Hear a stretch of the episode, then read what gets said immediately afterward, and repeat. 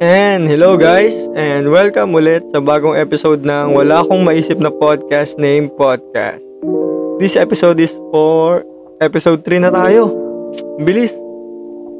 Technically episode 4 to, pero since hindi official yung recently, so episode 3 tayo. So, eto na nga. Um, this episode is titled um, Smart Shaming, Surviving School Life, and Dream Education System. Sobrang haba eh, no? Hindi naman sobrang haba, pero marami-rami. Ayun, kamusta kayo? ah, chill muna tayo. Hindi, joke lang. Sige. Review lang natin. I think pinag-usapan natin cancel culture. Sorry kung ano. Hindi ko alam kung may na-trigger ako or something doon. Pero sobrang impulsive lang talaga nun. Kaya hindi talaga siya official episode. Pero this time, eto, babawi ako sa episode na to. Kaya, sit back, uh, relax. Kung, may, kung papahinggan nyo to habang may ginagawa kayo, tuloy nyo lang, pakinggan nyo lang yung pag-uusapan natin. And pinapromise ko, malaman tong pag-uusapan natin. So, start na tayo.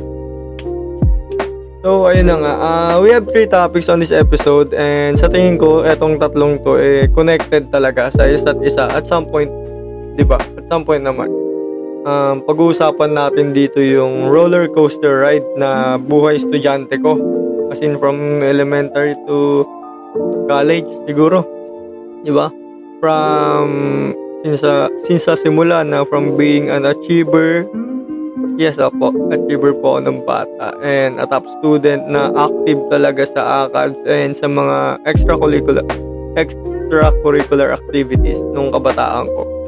As in, yung lahat sinasalihan ko sa mga boy scout ganun hanggang sa pati yung sa akad nagiging pandayo ako ng school di ba eh nanalo rin naman tayo paminsan-minsan ganun basta yung mga yung mga panahon na maraming nag expect sa akin na hindi ko masabing prodigy or alam mo yun, yung batang as in matalino ka talaga, ganun. Ganun yung mga, umabot din ako ng, or nagkaroon din ako ng panahon na ganun ako. In regard sa academics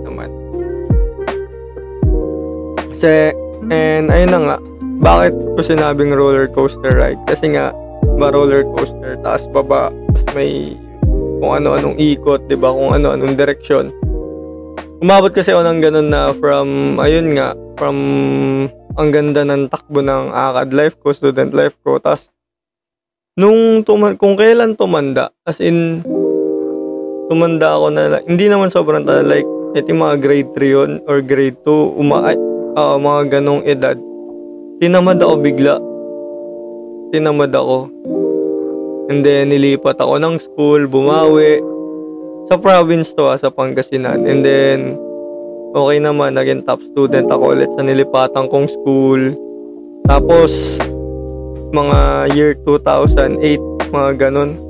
Or 2007, hindi ko na maalala. Yun ay lumipat kami dito sa Manila. Dinala ako dito sa Manila, yan okay okay din yung buhay ko na mm, may magandang school tapos pinayagan ako kay transfer sa top section ako napunta and then ayun nagsimula naman na nakasabay ako syempre parang pag galing kang probinsya iba yung iba yung mga kasabayan mo dito sa Manila di ba yun talaga which is totoo naman yung dati akala ko ako, ako na pinamatalino sa amin. Dito parang may mas magaling pa rin.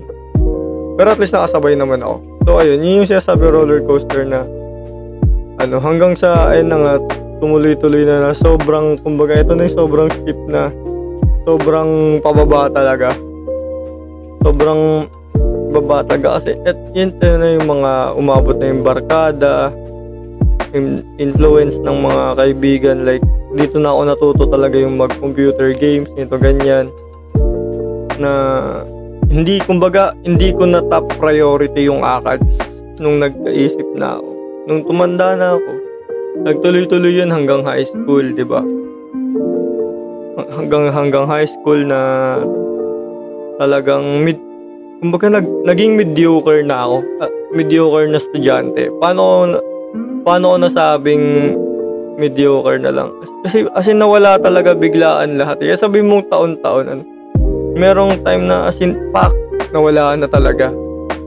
Baga, eto na lang ako, hindi na ako, parang ayoko na mag-aral. Hindi naman sa ayoko mag-aral, pero hindi, yun na nga, yung tulad na sinabi ko kanina pa ulit-ulit ako, hindi ko na siya priority. Bakit ko masabing naging mediocre student ako? Kasi hindi na ako, hindi na ako ganun ka-achiever, hindi na ako ganun, masasabi sa sarili ko hindi na ako ganun katalino. At the same time, hindi rin naman ako ganun kahina sa klase or laging nasa hulihan ganun. Pero nasa gitna lang, di ba? Yeah, mediocre. Ganun, sadyang gitna lang talaga ako. Wala lang, nasabi ko lang. Hindi ko alam kung ano, pero yun nga surviving the student life. Sa college, yun din naman. Alam na nila yung pumasok kung kahit sabihin natin top school o oh, top school ang PUP. Di ba? Dami may gustong dyan mag-aaral. Tapos ako, tinake for granted ko. Salanan ko din naman. Pero yun nga, yung baga mid, oo. Hindi ko talaga, eh. siguro experience yung maganda doon. Pero sa ACAD, sa PUP, dahil din siguro sa ano, dahil din siguro sa hindi yung course na napuntahan ko, hindi naman talaga yung first choice ko. Pero, nasabi ko naman na yun na sa first episode na hindi na ako umalis nito ganyan. And pag-uusapan din pala natin yung total na singit ko na. Pag-uusapan natin sa isang topic natin dito yung ganyan, yung pagpili ng course para hindi ka tamarin ganun. Or paano mo malalaman yung course talaga na gusto mo, di ba?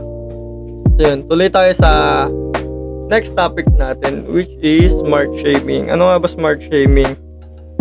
Ang sobrang straightforward, sobrang straightforward na lang nung meaning nito, 'di ba? Smart shaming. Ito yung mga yan yung tali, talino or sabi na iano nating adjective na baga nilalait mo yung mga matatalino ganun, 'di ba?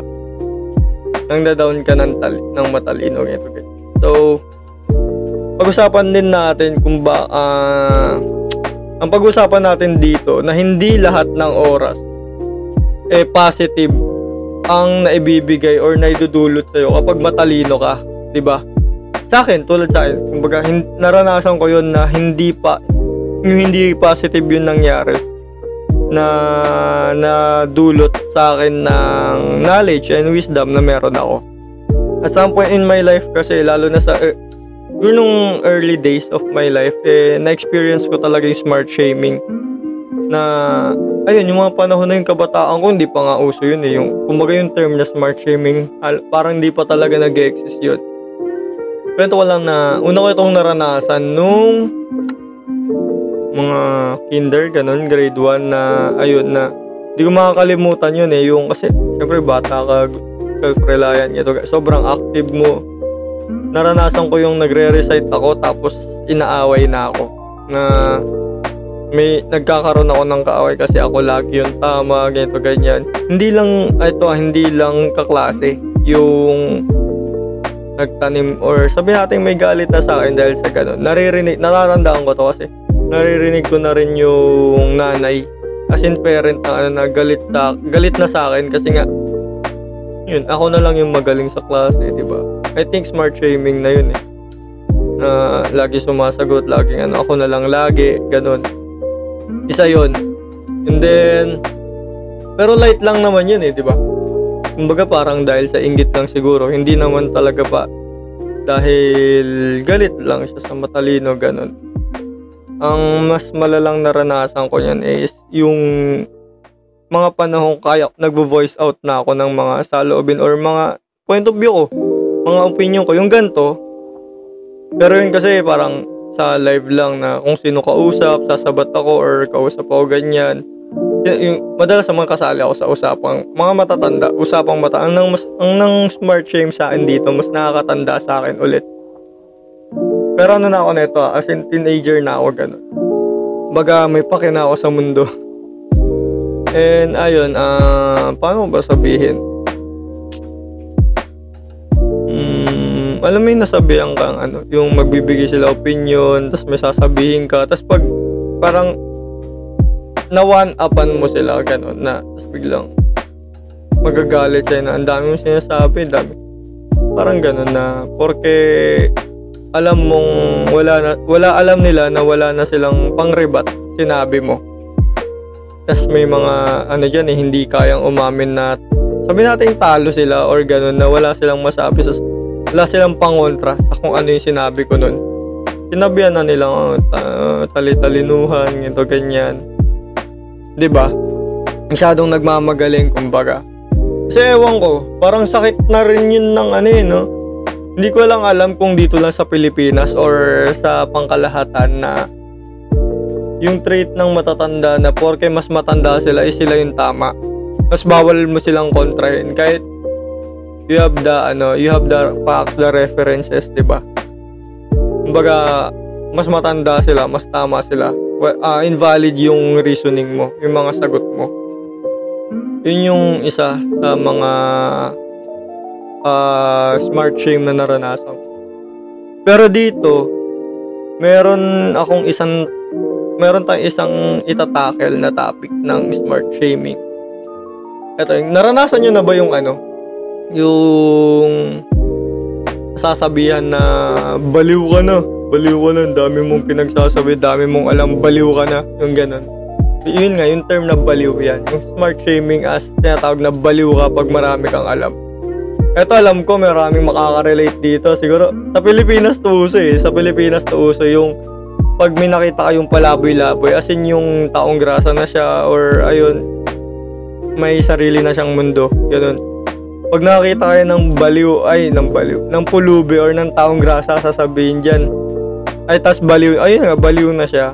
May something na, tapos palabi-labi. Alam mo ba, dating matalino yan, ganun. Yung baliw na yan, dating matalino yan eh. Di ba? Ako naranasan kong may nakita ko ngayon, tapos yun yung sinabi, dating matalino yan eh. Nabaliw lang eh. Kaya may ganun. Kaya ang sa akin lang, hanggang, hanggang ngayon kasi pala isipan sa akin na, kumbaga, saan nagsimula? Sino kaya yung kauna-unahang matalino na naging baliw, di ba? Or saan nagsimula yun? Na yung ganun, yun yung madalas na sinasabi pag may nakitang baliw, tapos sasabihin, ah, alam mo ba, tali-talino niyan dati, ganun.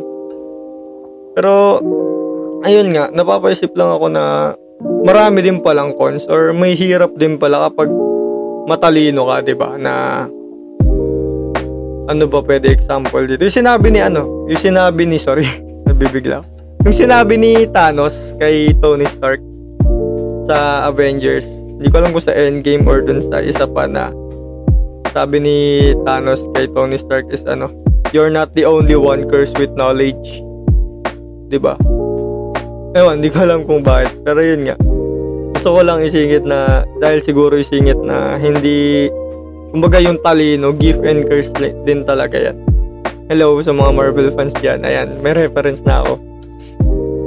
So ayun, um, gusto ko example dito dahil napapanahon. Gusto ko, as in talagang siya yung naisip kong example dito eh. Kung napapanood nyo siguro sa mga social media people dyan na sa Facebook, yan. Dun siya talaga nag-viral. Yung lalaki na nag-viral dahil dun sa violation niya sa daan. Yung nakamotor siya, naka-helmet siya, tapos yung backride niya walang helmet, pero siya yung hinuhuli pinaglaban niya yung right niya, ang dami niya sinabi, ganito, ganyan. Pinagtatawanan siya, as in pinagtatawanan siya sa social media na baliw, ganito, ganyan. ba? Diba? Pero hindi ko alam ah. Tinignan ko kasi on a different side naman. Kumbaga sa ibang point of view. Pero eto, I find him intelligent eh. As in, siguro dahil nag english siya. Pero hindi eh may mga, meron din talagang may something na na nag english due to sabi natin drugs. Pero I think, hindi, ayo, I don't want to judge eh. Pero yun nga, hindi lang, isa din yun na nag english siya. Pero hindi naman kasi dito sa Pilipinas, hindi naman ba- dapat batayan ng pag-i-English eh. Since hindi naman natin mother tongue. Hindi dapat batayan yung, yung galing mo sa pag-i-English para matabi para ma laman yung level ng intellect mo or ng talino mo, 'di ba? Pero ano yung nakita ko sa kanya na parang matalino siya? Siguro ano, yung reasoning niya kung paano niya ilaban yung kung paano niya ilaban yung sinasabi niya. Tama ba? Oh, paano niya siya ipaglaban yung pino-point out niya, 'di ba? Siguro nasabihan siyang baliw din na ano kasi siguro dahil dun sa hostility ng pag-deliver niya ng words. At saka meron din, mumura siya. At actions niya kasi. Pero kung papakinggan mo yung mga pinagsasabi niya, may punto. Tsaka tama siya. Tama yung nirarason niya. Tama yung pinang-back up niya dun sa sinasabi niya. Pinipilit niyang pinaglalaban niya. Sige, bigyan ko kayo ng ano. Bigyan ko kayo na, hindi, nagbigay na ako ng clue. Eh. So, I think alam nyo na, di ba, kung sino. So yun, kung hula nyo, or hula mo si Billy Jack Sanchez, tama ka. Ah, uh, I mean, may tama ka. Hindi, hindi, hindi. Tama ka. sorry, sorry, sorry. So sa mga hindi nakakilala kay Billy Jack Sanchez, ito yung lalaki nag-viral nga sa Facebook na sobrang dami niyang viral video ng mga sabihin natin kalat, katarantaduhan niya, kalokohan niya. Pero at, at the same time, nakaka-entertain na nakaka Ewan, nakakatuwa talaga eh. Hindi ko magawang mainis eh. Siguro dahil ngayon naiinis na ako sa kanya kasi ginamit niya yun, yung clout na nagigain niya. Pero lahat naman tayo, di ba? Kumbaga, dapat hanapan mo lagi ng silver lining yung mga pangit na nangyayari sa'yo. Tapos ayun, kaya ganyan naman lahat ng nagbo-viral ngayon eh, di ba? Lahat ng pangit na nangyayari, pa- may pangit na nag-viral sa sarili, gag gagawin na yun as leverage para maging online sikat eh. Ayoko na mag-name drop pero ganun naman talaga. Ay nako. Saka ayun, gusto ko lang sabihin kasi na sobrang dami niya talagang video doon. Tapos marami-rami na rin akong napanood. Tapos, kung susumahin mo, as in kung dite, edit, detailed mong papakinggan yung mga sinasabi niya sa mga video niya. Alam niya kung ano yung sinasabi niya, alam niya yung pinaglalaban niya. Siguro dahil ganun yung personality niya, yung attitude niya, kaya merong mga hindi naniniwala or ino-overlook yung mga pinapoint out niya, di ba? Kasi may laman talaga eh, may laman talaga eh, lalo na yung ano, yung un- hindi ko alam kung ito yung pinakaunang video niya. Pero ito yung una kasi na napanood ko na siya yon yung nahuli siya sa Kalinga na may dalang Mary Jane or hemp, di ba, na inexplain niya yung benefits ng, ng meron yon na kung bakit kailangan daw illegalize, bakit hindi siya kailangan ikulong, ganun, di ba? Yung paglalaban niya. As in, hindi scripted yun eh. Alam na alam niya yung sinasabi niya. Hindi natin alam kung high lang siya nun, pero ano eh, facts talaga yung sinasabi niya eh, di ba? Kaya kahit habang tumatawa ako sa video na yon sabi ko na educate ako na itong gagong to. Sabi. pero kung kayo tatanungin ko, si Billy Jack Sanchez ba para sa inyo baliw? Ano sa tingin nyo? Hmm. Ako ah, ako ako, para sa akin hindi eh. You wanna know why?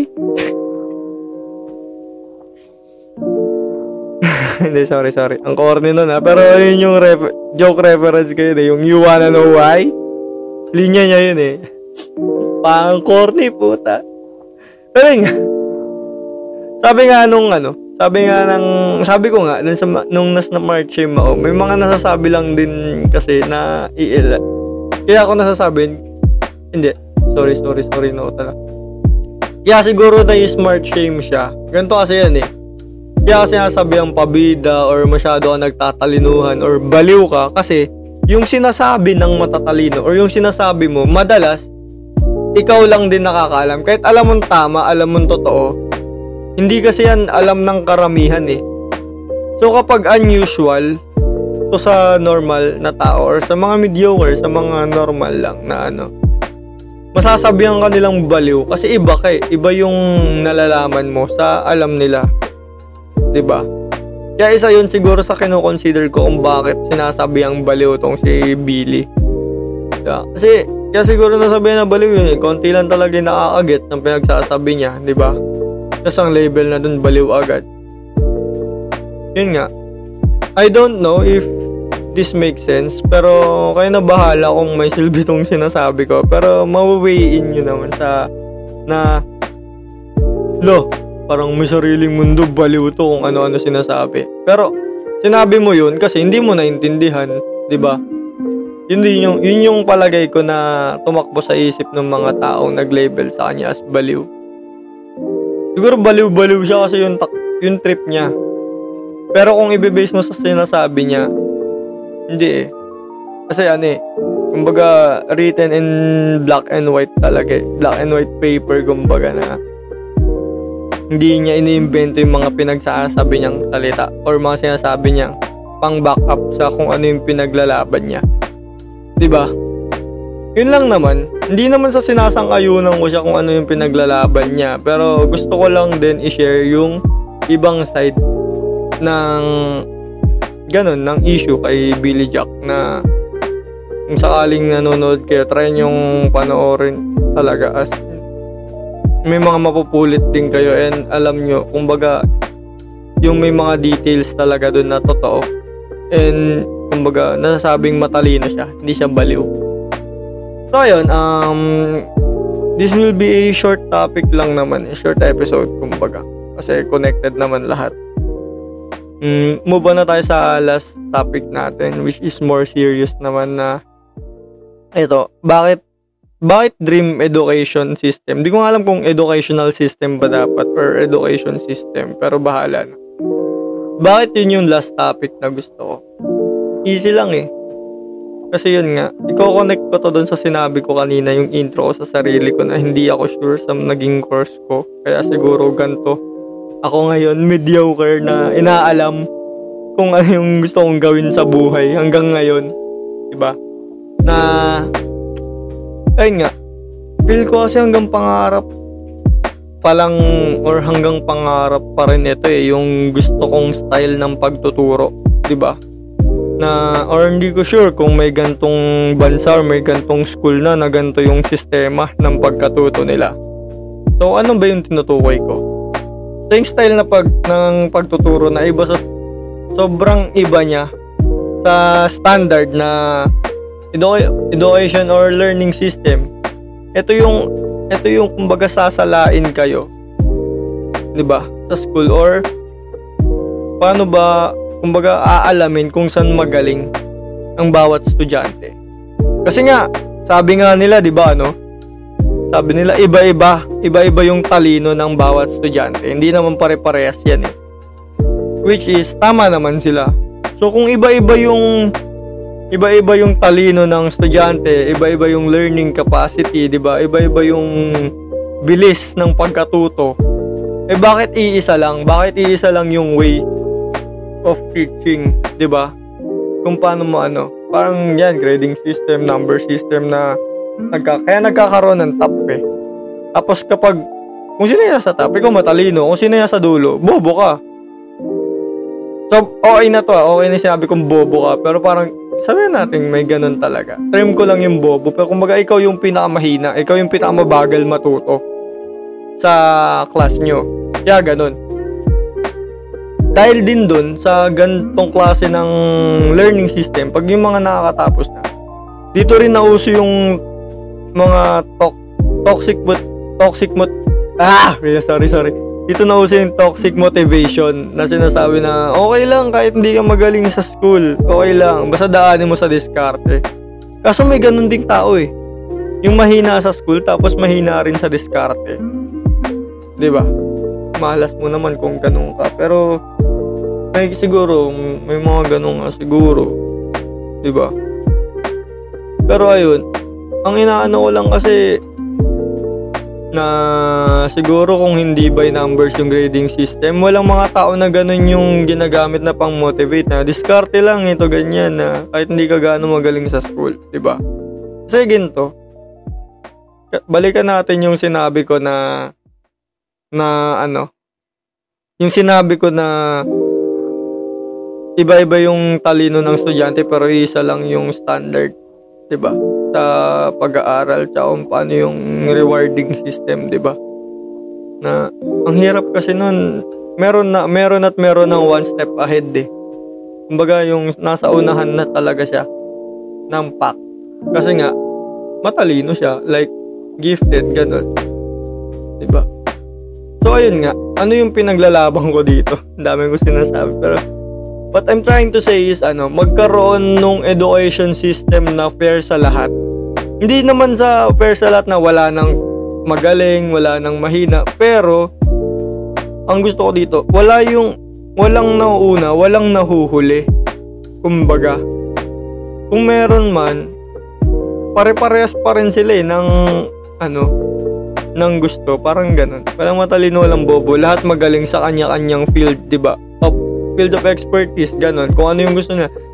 Kasi, ilang taon, sa standard learning system ba, ilang taon ba yung ginugugol natin? Alisin na natin yung mga kinder, kasi yun, laro-laro pa lang yun eh. Sabi natin, or kung isama man natin yun, parang 2 years yun, plus 6 years sa elementary, so 8, plus another 4 years sa high school. Di pa natin sasama yung college, so 12 years 12 years yun. 12 years yung gugugulin mo sa pag-aaral. 'Di ba?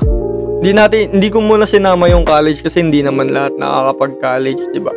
Pero sa 12 years na yun, sapat ba yun para malaman kung ano yung magiging career path mo like for the rest of your life, 'di ba? Ako nga eh, 'di ba? Naranasan ko pero parang hindi pa rin ako sure. Tapos sabihin, kaya naka, yun nga, kaya sabi ko hindi, hindi ko hindi ko first choice yung yung naging course ko, 'di ba? Pero tapos sasabihin kaya nga nagdagdag ng ano ng another 2 years after high school, yun yung trial ng college. I mean, senior high school, 'di ba? Pero isipin mo, pa, bakit ko tinawag na trial? Kasi sa college, 'di ba? Mamimili ka ng course. Pag hindi ka daw sure doon, kaya may senior high para malaman mo kung ano yung kukunin mo sa college. Eh sa senior high marami din doon eh. Iba-iba rin yun eh. 'Di ba? But uh, correct me if I'm wrong ah, 'di ba? Ano may tawag sila doon yung strand. Eh anong kung high school hindi ka pa rin sure, anong strand yung kukunin mo? 'Di ba? Siguro sabihin na, ay dahil mahilig ka sa computer, dito ka pumunta. Yan, try mo dyan, hanapin mo dyan. Pero hindi talaga eh. Dapat yung ganyan, sa early days, as in sa bata pa lang, 'Di ba? Kaya ito lang yung gusto like kung bata pa lang magaling na sa arts, focus on arts. Talagang i-hulmahin mo yung bata. As in, doon siya magaling eh. Sige, wag mo nang ipilit na aralin niya yung math, aralin niya yung science. Eh, arts yung gusto niya eh, di ba? Doon mo i-hone. Kumbaga kung meron lang ituturo ng pare-pareho, siguro yung pagiging mabuti na lang eh. Ang pagiging mabait na tao, ganun. Yun yung ituturo mo sa lahat ng bata eh the rest, kung saan sila magaling, saan sila gusto, dun nyo i-hone. Kumbaga, ganong learning system yung gusto ko sana. I think, may nabasa ako sa Japan ni eh, ganun, hanggang grade 4 ata, pero hindi, hindi rin eh, hindi rin. Parang yun nga yung sabi ko, yung pagiging mabuting tao yung tinuturo nila. Yun yung basic lang. Hindi yung pinapahirapan mo agad sa exam, di ba?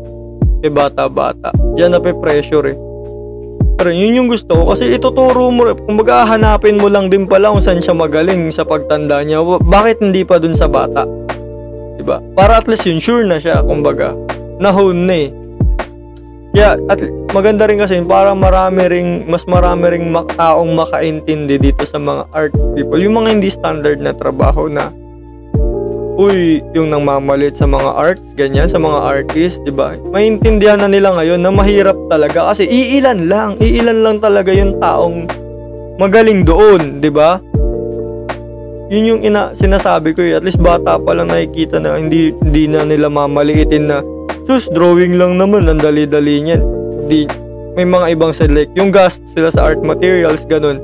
Siguro kung tinuro yan sa bata, tapos ikaw parent, uy, ang mahal pala ng mga gamit ng anak ko. So doon, ultimo ikaw na hindi ka artist, pero may kilala kang artist, ganyan. Alam ng parents yung hirap, tsaka yung gastos din, kaya hindi hindi sila mangmamaliit, 'di ba? Nang ganyan ng arts, 'di ba? Sa mga artist, hindi nila mamaliitin yung gawa ng mga artist kasi tuturing talaga itong as a career, 'di ba? Sige parehas lang naman 'yan eh, 'di ba? Yun lang. Tsaka Idagdag ko lang dito yung sinabi na sinabi ni Albert Einstein. Nagustuhan ko 'to yung sabi niya. But if you judge a fish on its ability to climb a tree, it will live its whole life believing it is stupid.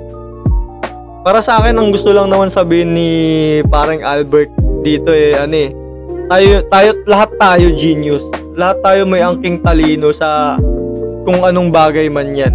Diba? Sa iba't ibang bagay. Pero yun nga, but if you judge a dumb person na trying to be smart, ano na yun eh, uh, maniniwala siya na buong buhay niya stupid talaga siya, 'di ba? Si Gina Judge, eh, malay mo nga, yung definition mo ng matalino, iba sa definition ng matalino kasi magkaiba nga kayo ng gusto, 'di ba? Imbis na ano, hindi imbis na makatulong ka. Kumbaga, paano kung dun pala talaga siya magaling? Eh, ginudge mo. Di sayang din niya na tinuloy. Eh, ayun.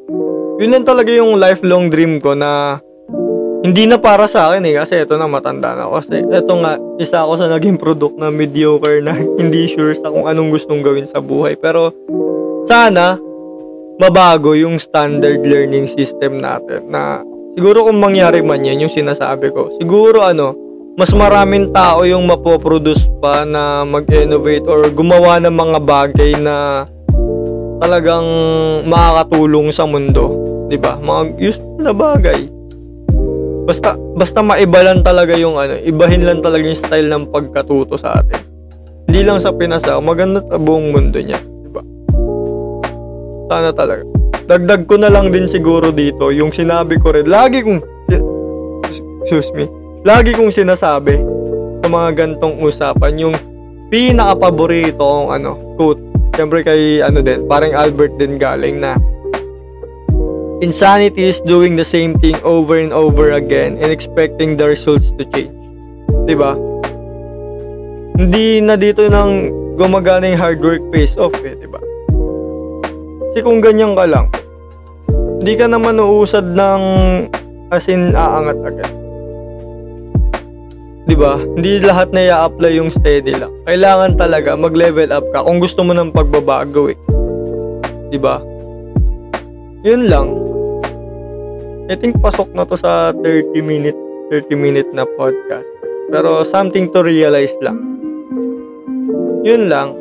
Sana may napulot kayo dito sa pinaghandaan ko. Yun lang. Kaya yun.